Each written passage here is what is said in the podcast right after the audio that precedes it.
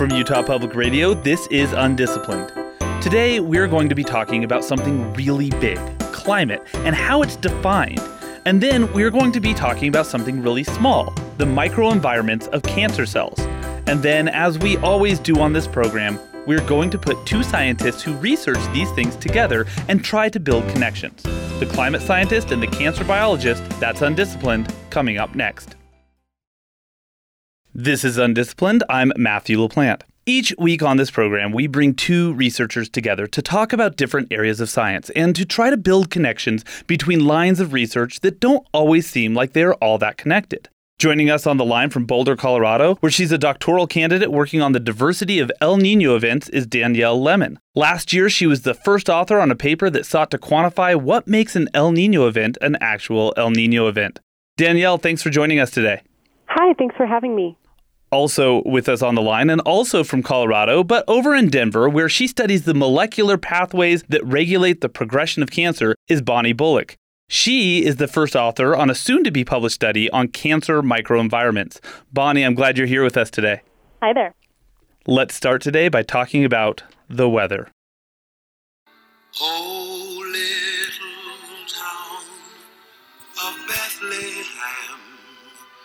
how still we see thee lie. Okay, why are we playing Christmas carols at this time of year? Well, it's because we're about to talk about the weather phenomenon known as El Nino, a warming of sea surface temperatures that occurs every few years along the equator and then the Pacific Ocean, and which is called El Nino, which is a Spanish phrase that refers to the Christ child because it traditionally occurs around Christmas. We've been talking about El Nino for more than 120 years, and yet we don't have a great way to quantify what is and is not an El Nino event. Danielle Lemmon, this shocked me. I grew up in California, and El Nino got blamed for pretty much every crazy weather event that ever happened. I suppose I just figured someone knew what it actually was. Did it surprise you when you learned that everyone who has sought to define El Nino has chosen a slightly different set of metrics to do that? Well, not really, because the way that you define El Nino has a lot to do with the context in which you're talking about it. What we think of as El Nino, many people, if they even know what El Nino is, they think about El Nino in very static terms. And what my research seeks to redefine is to think about it in dynamic terms and that there are lots of different diverse types of events. So, for example, there are two agreed upon types of events a Central Pacific El Nino and an Eastern Pacific El Nino. The main difference between these two is how big they are and where they happen the Central Pacific El Nino might have different impacts all over the U.S. than an Eastern Pacific El Nino. And we've seen this happen time and time again where people are underprepared because they don't quite understand how those predictions work. You know, you mentioned, you know, if people even know what an El Nino is, and we record this show from Utah, where I think a lot of people associate it maybe with snow events. You are in Colorado, but let's maybe take a step back. Broadly speaking, what is an El Nino event? It's not a perfect analogy, but if you can think of the seasons as Earth's primary heartbeat or its primary pulse, you have winter, spring, summer, fall winter, spring, summer, fall. It's like a heartbeat. El Nino is like Earth's secondary heartbeat. You have El Nino, La Nina, El Nino, La Nina. It's more irregular, which is why it's not a perfect analogy but it's the reason for any combination of cold versus warm or dry versus wet. Not only does it happen in the ocean, it also happens in the atmosphere. It is a fundamentally coupled phenomena, which means that the air changes the ocean, changes the air, changes the ocean. And that disturbance over the entire Pacific basin changes weather worldwide. Can you talk about some of the ways that people have sought to put a metric to this phenomenon in the past? Oh, boy. I am not the first researcher to try and attempt to quantify this phenomena. It's defined by where it is and how strong it is. It's either in the Central Pacific or in the Eastern Pacific, but we don't define how unique that El Nino is. We don't define whether it fits into what our preconceptions are of El Nino. What is problematic about that? Like from your standpoint, like when you looked at that and you went, okay, but there's still a question to be answered. What was that question and why did you want to answer it? The reason why that picture is incomplete is because the way that we think about impacts of El Nino and what El Nino is going to do for us is we take all of the past El Nino events and we average them and we say, this is the effect of El Nino around the world. So you might average November, December, January of an El Nino year and look at the corresponding temperature and precipitation anomalies. But if it's a unique El Nino and you're not sure how those connections are going to manifest, you need a metric to be able to say, hey, this is not like other things that we've seen before. So once you had built a metric that you felt like you could trust, you applied it, and you saw something. You saw something really fascinating, a recent shift. Can you talk about that? That recent shift is a huge matter of scientific debate in our community. There has been an observed shift to the Central Pacific El Nino type. And the Central Pacific El Nino type has very specific, what are called teleconnections. Essentially, you have warming in the tropical Pacific basin. The air above that warm water feels that warmness, and the air above that feels the air above that, feels the air above that, creating bridges to other parts of the world in the observational record, we see more Central Pacific El Ninos coinciding with the rise of global warming. It's interesting because Central Pacific El, El, Nino events, because they are not as strong, they are harder to detect in the historical record.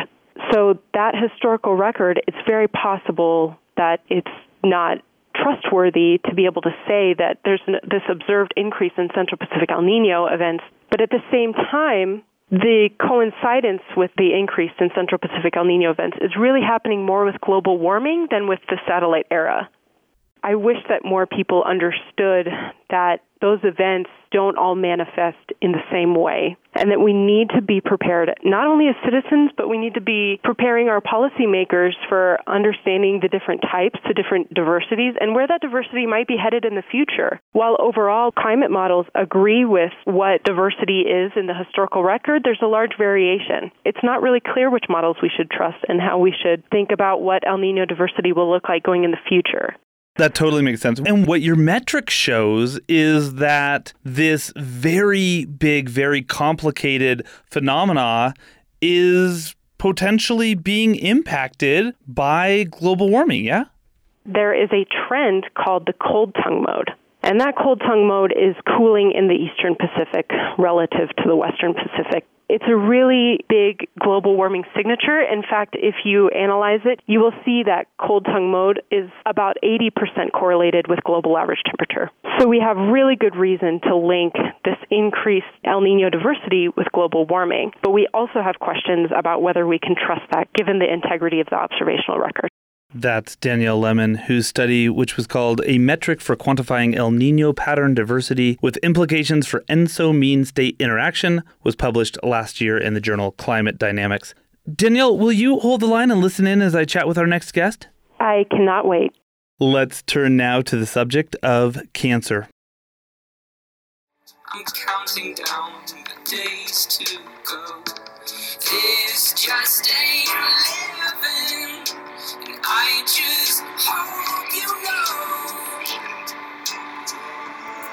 That is the definitively less peppy side of 21 Pilots doing a cover of the My Chemical Romance song Cancer.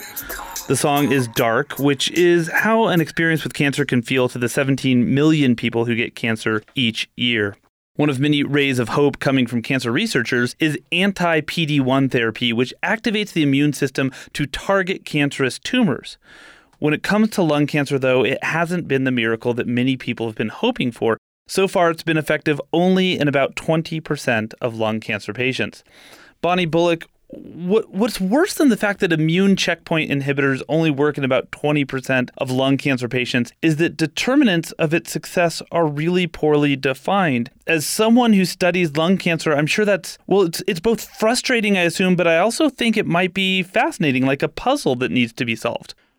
Absolutely. So there's been a lot of different studies and many, many clinical trials, and it's only continuing to grow. in some of these trials, they've learned about some of the factors that predict response. But again, these are predictive. They're not necessarily mechanistically parsed out in the laboratory because you can't do research like that on humans. So we have mouse models in order to try to figure out what some of these determinants are. And your lab had previously found a different response to these kinds of therapies between two types of lung cancer cells. Can you talk about that and explain why that's important? We are using mice with fully functional immune systems, and we are injecting spontaneously derived lung cancer cells that are actually from mice. We inject these cancer cells into the left lung lobe of mice and we let them grow for about two to four weeks. This kind of recapitulates late stage human disease, so that kind of really reflects what is actually happening in the, the human patients. One cell line that we have is called CMT167, and that cell line actually responds quite well to immunotherapy. The other cell line is called Lewis lung carcinoma, and when you actually treat those mice, they really don't respond to any therapies targeting the immune system you set off to find the mechanism for the difference between the CMTs and the LLCs. And you did this by genetic sequencing. What did you find at the genetic level of these two types of lung cancer cells? We recovered just the tumor cells, RNA sequenced them, and we were able to see that the responsive CMT 167 cells actually induced what's called an interferon gamma signature, whereas the LLCs had a much more blunted response to interferon gamma. The interferon gamma is an inflammatory mediator that's very important for host defense, whether you get a cold or whether you inhale smoke or even cancer. As soon as interferon gamma is secreted into the tumor microenvironment, it can bind to cell surface receptors and signal through the cancer cell. You went in and you silenced this gene that was responsible for this, and the cells that had previously been easier to kill became resistant. Conversely, you silenced a different gene, and you could make the previously resistant cells easier to kill. That must have been pretty exciting when you saw that happening. Absolutely, yes for the CMTs, which are the responsive cell line normally to, to PD1 therapy, we really wanted to know what genes are important in the interferon gamma response pathway that are making these cells responsive, and conversely, what genes in the LLCs are making them unresponsive to such therapy because hopefully this would be translatable eventually to humans. So what we had done in the CMTs was knock down the interferon gamma receptor 1, so these cells kind of lose their capacity to respond to interferon gamma, whereas in the LLCs we noticed they had really high levels of an endogenous interferon gamma inhibitor known as SOCS1. And so we actually knocked down SOCS1 in the LLCs. And by knocking SOCS1 down, we not only made them responsive to interferon gamma, but we also made these cells now responsive to anti PD1 therapy in vivo. When this happens in a lab, it happens really slowly over time. But I'm wondering if there's a moment in which it dawns on you what is in fact happening and how big of a deal it might be.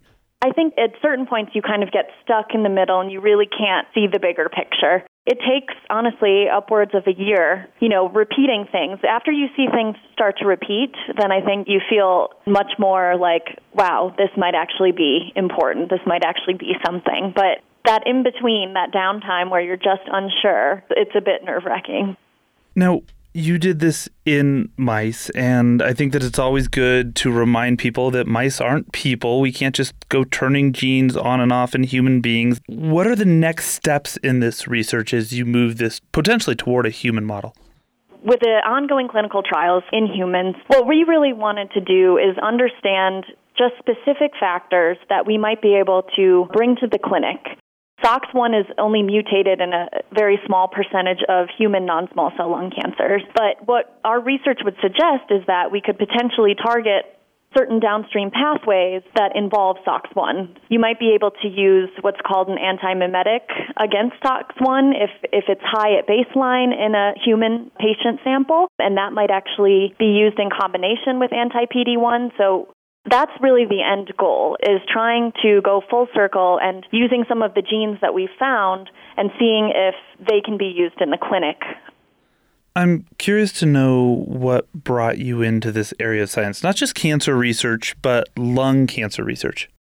I first started in a cancer immunology lab in my hometown. I guess I was probably about 19. There was something truly fascinating in general about cancer and the immune system to me, regardless of the cancer, but specifically lung cancer.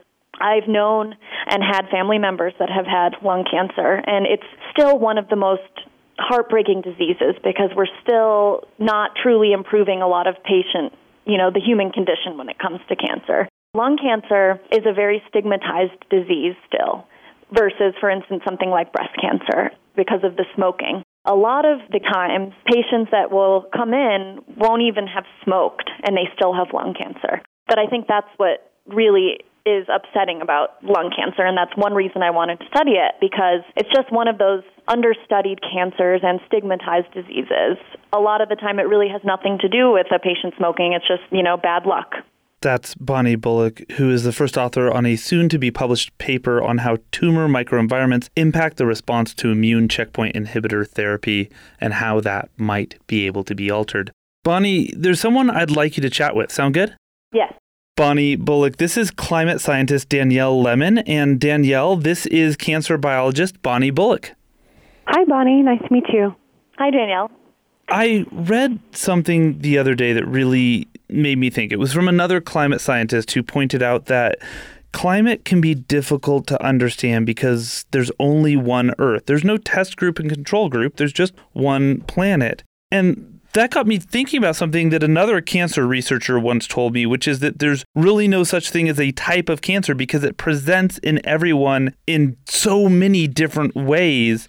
You each research at different ends of the spectrum. Danielle, you've got one test subject to work with, and Bonnie, you've got billions. And I'm not sure which one of those challenges is harder. Oh, man. I mean, and not to mention, on top of that, you know, they're both incredibly complex, right? Like the Earth is just as complex as a tiny little mouse is.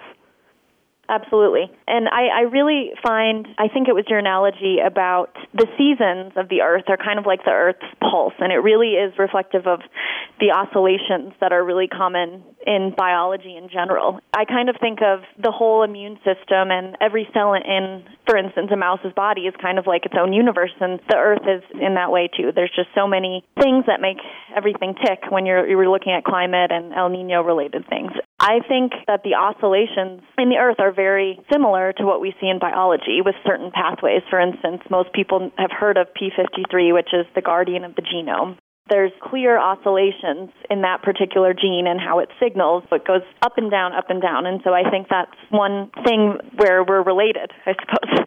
You know, it's interesting that you say that because El Nino itself is a shutdown of a pathway, right? So the whole reason that El Nino really happens in general broadly speaking, is because upwelling off of the coast of South America shuts off. And that's what leads to the warmer waters.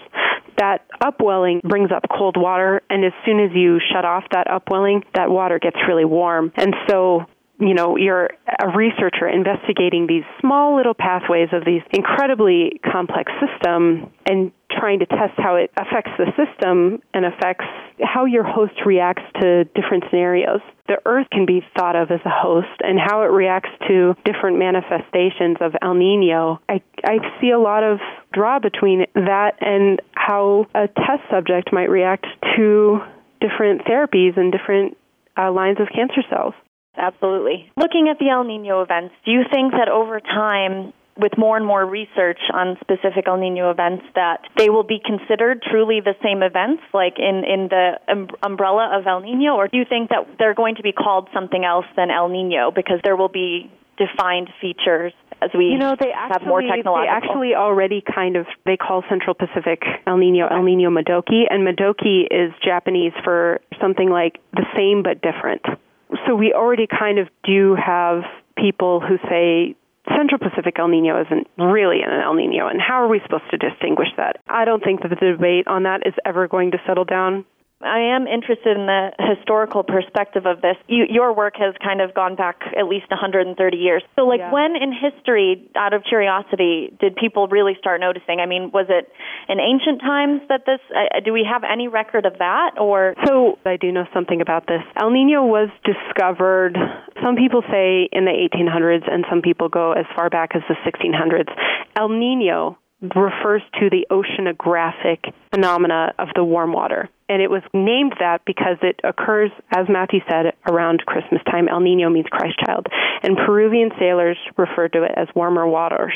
In the early 1900s, I want to say in the 1920s, you have other scientists who are looking at the atmospheric pressure over the Indo Pacific, and that refers to the Southern Oscillation. So El Nino and Southern Oscillation were actually discovered at two different times. And then at some point, you know, we all kind of realized that this is the same phenomena because it's coupled. But El Nino was really discovered from Peruvian sailors noticing the warmer waters and total collapses of the fishing industry. Because when that coastal upwelling shuts off, it shuts off a stream of nutrient dense water from the bottom. I do have a question about your research. You left off with a really poignant point about how sometimes people come in and they don't smoke and they have lung cancer anyways, and sometimes it's just about luck. In my research, I am very focused on the socioeconomic context of what I'm doing. And I can't help but wonder, you know, how often do some of those bad luck patients are they epigenetically affected or they're people of color and they're handling intergenerational trauma? I, do you know the types of research about lung cancer and specifically epigenetically how they pulled the wrong card?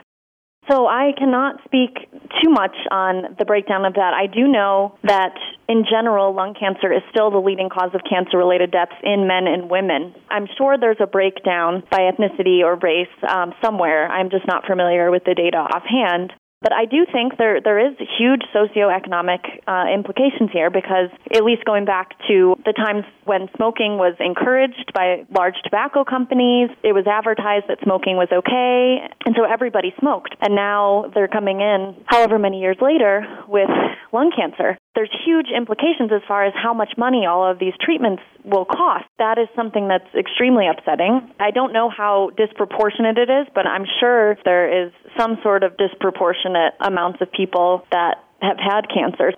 Danielle, we're going to be seeing that as the effects of global warming continue in years to come too, right? The projections are that people in low socioeconomic situations are going to be hit harder by these things. And Bonnie's talking about how people who are in lower socioeconomic situations are maybe going to be not just get hit harder by cancers and in particularly lung cancers, but also can't afford the treatments. There's some sort of an obligation there, right?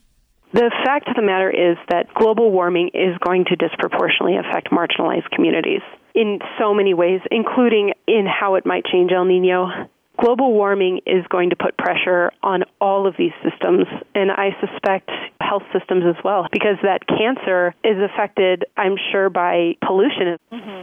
I sense a connection here in both of your research, which is that you are on the cusp of research that helps us understand a phenomena that, well, is deadly for a lot of people. We know already that climate change has been deadly for people and it's going to be deadlier in the years to come. And of course, there's no question about the deadliness of cancer. I'm wondering though, because science moves so slowly, because research by design needs to move slowly and meticulously, whether you just have to kind of put on blinders to all of that in order to do your work, lest you feel a little overwhelmed by the implications of both what you're up against and also how slow we're moving towards solutions. There's lots of reasons that science isn't more immediately relevant right now. Some of it has to do with how slow science does go, and science and technological progress can sometimes be slow. I think it's good for it to be slow, and it's good for it to be thoughtful. But there's another piece that's missing there, and it's the piece that a we need to be a lot more communicative to the public and to our policymakers, and we really need to take a look at hegemony and privilege. I um, feel this very similar, and building off your point of communication, I think what's extremely important is that I think every single paper should be rewritten or summarized in lay terms so that the public can understand generally what's going on and why it's important. I also think that there needs to be, you know, a lot more open outlets. So some of the research that people publish is behind a paywall at the certain publishing company. And so if the lay public wanted to learn about your research, they can't. They don't have access to that. It's really critical that researchers are starting to publish in more open access journals that everybody, taxpayers, have, have access to because that's who's funding a lot of this. I think that will be extremely important in the future to kind of legitimize science and make people realize this is important on this program today, I feel like we've talked about systems, and all of these systems, they don't exist in a vacuum. And I think academia in general is blind to that for many reasons, like being inaccessible and being a body of people who have gotten the best of education. And in order to really solve these problems, I think we need to have a real discussion about that. Unfortunately, we're running short on time. Bonnie Bullock, thank you for joining us on Undisciplined. My pleasure. Danielle Lemmon, thank you. Thank you so much.